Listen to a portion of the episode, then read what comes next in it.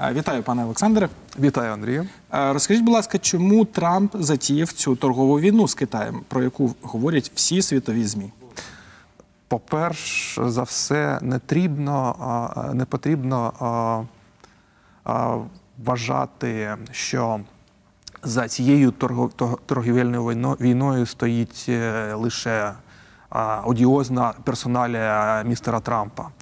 А, так, е, а, він як така дуже імпульсивна людина, щось таке нове явище у американській е, політиці. Він е, додає, звісно, гострого присмаку у цій історії, але е, нам треба пам'ятати, що за ним е, стоїть дуже великий прошарок е, американського суспільства. Тобто Трамп не винен, це не його рішення е, розв'язати цю торгову війну з Китаєм. Це ще до нього розпочалася ця історія. Так, так, звичайно. А, а, взагалі, е, я на це е, дивлюсь як такий довгий процес переосмислення американським суспільством реальної природи відношень Китаю і Штатів. І як результат цього.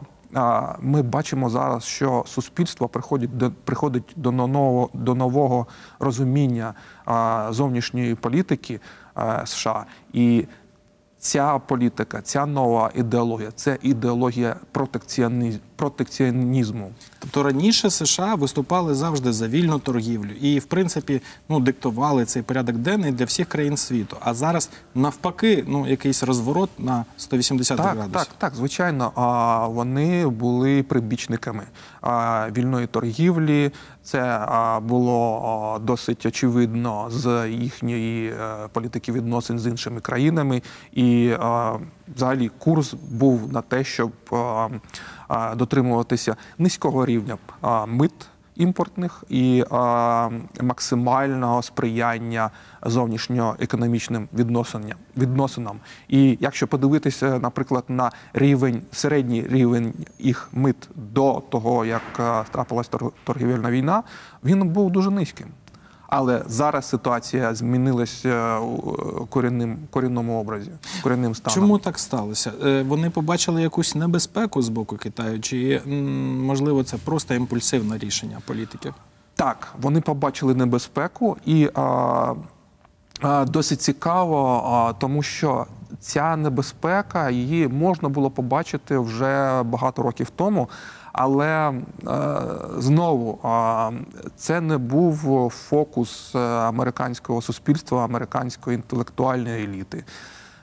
Але е, нещодавні кризи, особливо криза е, ві- 2008-2009 року, вони прискорили цей процес. І зараз е, Сполучені Штати намагаються вирішити е, основні проблеми, такі як е, скорочення торгового дефіциту, забезпечення росту зайнятості у промисловості. І е, нарешті е, таке дуже складне завдання припинити рост е, гегемонії Китаю у зовнішньоекономічних відносинах, тому що всі зараз, зараз вже прекрасно розуміють, що гегемонія в глобальній, глобальній економіці вона обов'язково призведе до гегемонії в геополітиці. Угу. Тобто економіка і політика пов'язані, і Дуже якщо пов'язані. раніше а, Штати були ну, головним гравцем в міжнародній торг- торг- торгівлі, то зараз це е, Китай. Так, звичайно, і е, були досить цікаві статті е, у західній пресі. І була демонстрація, як зросла роль Китаю у глобальній е, економіці після того, як е, ця країна стала чле- членом світової е, торгової організації. а, Десь на початку 2000-х 2000-х років.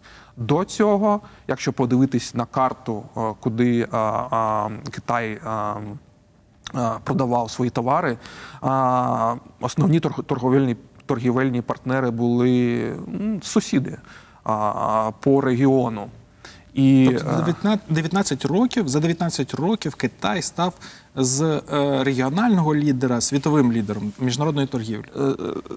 цілком правильно, і ця карта з нейтральної синьої, е, де можна сказати а, правили Сполучені Штати, вона стала майже абсолютно червоною. Тобто Китай став е, одним із е, провідних постачальників широкого спектру товарів майже у всі країни миру Лібера... Ліберальні е, економісти ну, завжди кажуть, що торгівля це добре, що е, потрібно зробити ма... е, низькі мита, і тоді, ну, тоді світова економіка зростатиме швидше.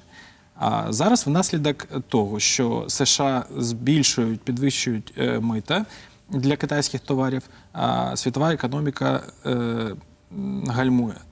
Е, Це призводить до того, що е, економісти почали говорити про настання нової світової кризи. Чи є такий ризик насправді? І якщо він є, чим це загрожує Україні? Угу. Якщо о, почитати провідних аналітиків зараз, то о, складається враження, що 20-й рік він е, може стати вирішальним у плані загроз е, світової кризи, світової рецесії, тому що цей потенціал негативного впливу від е, впровадження нових мит він зараз зріс е, у колосальному розмірі. Тобто світ вже відчуває цей негативний вплив. Е, Наразі це зниження об'ємів е, е, глобальної торгівлі, і це зниження має місце ну майже з початку 2019 року. Але коли ми е, дивимося е, назад, це, е, врешті-решт, тільки початковий вплив. Тому що навіть не всі, е, не всі мита були введені, і е, зараз всі а, а, з а, дуже з, з такою високою тривогою очі- очікують 15 грудня, коли а, може бути введено досить великий транш каральних, так би мовити, мит е, з боку Сполучених Штатів і Китаю також. І це може, врешті-решт, при, при, призвести до початку рецесії вже наступного року. Що має робити уряд для того, щоб застрахувати, можливо, український бізнес або українських громадян від е, негативних впливів е, світової кризи? А, ну, як я вважаю, по-перше, а, це те, що зараз намагається робити Міністерство економіки, наш е, торгівельний представник е, пан Качка. Це проведення переговорів, е, перемовин, е, намагання зрозуміти, де ми зможемо знайти нові ніші нашої української продукції. І, е, в принципі, це має дуже допомогти е, подальшому просуванню товарів, з чим також е, дуже значно пов'язане подальша, подальший процес сертифікації української продукції, особливо якщо ми ка- кажемо про європейські ринки, перспективні ринки, де рівень цін він е, бага- набагато вигідніший ніж е, рівень цін, е, можливо, там на на ринках, що розвиваються.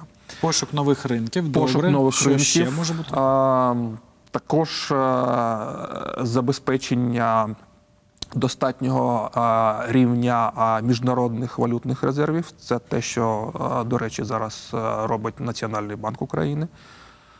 А, Диверсифікація, можливо, експорту. Я чув такі ідеї, що треба продавати я не знаю, не метали, а літаки. Ну, це було б добре, звісно, якщо Це звичайно добре, але тут проблема у тому, що це вже е, завдання скоріше таке довготермінове. І якщо ми, е, наприклад, очікуємо рецесії або економічної кризи е, в наступному році, то ми вже не встигнемо нічого зробити. Але звичайно, так, ми маємо підвищувати складову високої дода- доданої вартості у нашому експорті щоб е, ми мали більше шансів залишити наші е, об'єми експорту більш-менш стабільними, навіть якщо е, світова економіка переживає скрутні часи. А якщо казати про пересічних громадян, чим вони можуть зайнятися, щоб застрахуватися від я не знаю падіння курсу гривні, яке наступить внаслідок настання світової кризи? Що робити? Купляти долари, євро, я не знаю, запасатися тушенкою. Що, що краще?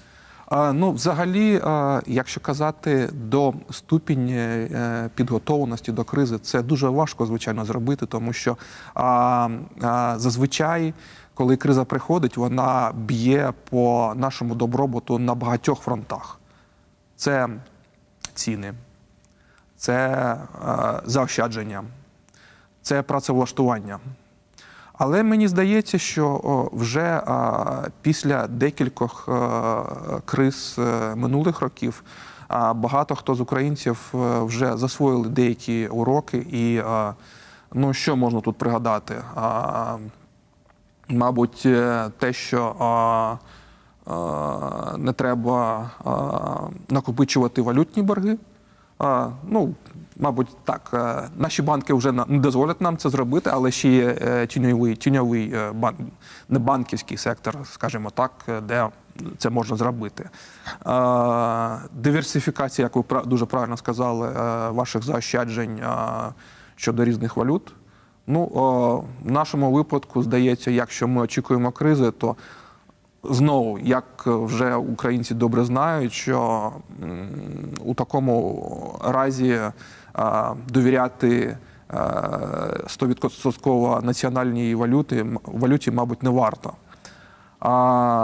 Працевлаштування, спеціалізація це, мабуть, найбільш складний компонент, тому що дуже важко передбачити, як криза може вдарити по тому або іншому сектору. І е, не всі е, громадяни України, України до, доволі стабі, е, мобільні, щоб змінювати своє місце працевлаштування. Але це теж е, те, що зараз люди роблять.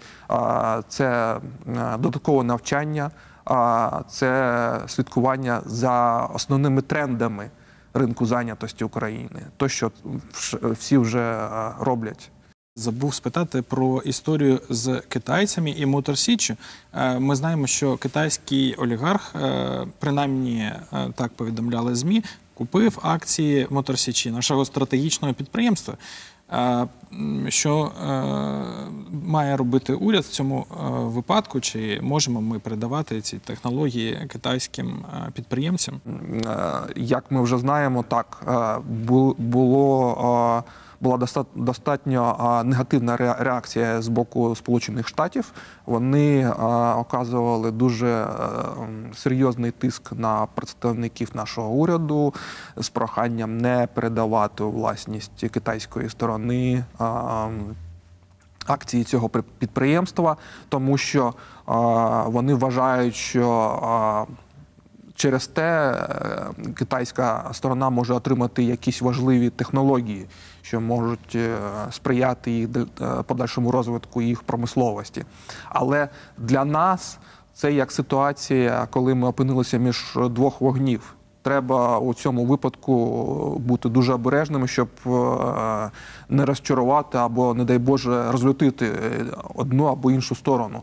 І тут е, ситуація виглядає патово, патовою, е, на, на мій погляд, тому що Сполучені Штати це дуже важливий стратегічний партнер.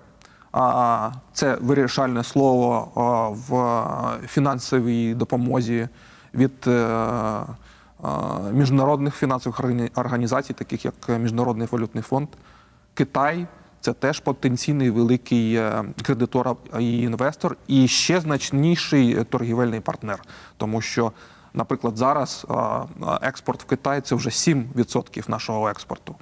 Ми постійно в такій ситуації: то між Росією, то між е, США, тепер між Китаєм і США. Або може і, і навіть між Євросоюзом і Китаєм. Це теж Або е, навіть те, що так. Згадували. Дякую вам за такі пояснення, е, пане Олександре. А глядачам нагадую, що в нас в гостях був Олександр Мартиненко, керівник аналітичного підрозділу групи компаній ICU. І на сам кінець, як завжди, розповідає вам хорошу новину. Е, На цьому тижні депутати скасували корупційну схему з оцінки нерухомості, так звану схему, е, яку пов'язують з депутатом Антоном Яценком. Е, Всю осінь депутати намагалися побороти цю корупційну схему. І е, було навколо цього багато скандалів. Ви пам'ятаєте і скандали про долари в конвертах для депутатів, і скандали е, пов'язані з детекторами брехні для депутатів. Нарешті сталося, схеми немає. А з вами був Андрій Яніцький, програма Еспресо Капітал. Думайте і багатійте.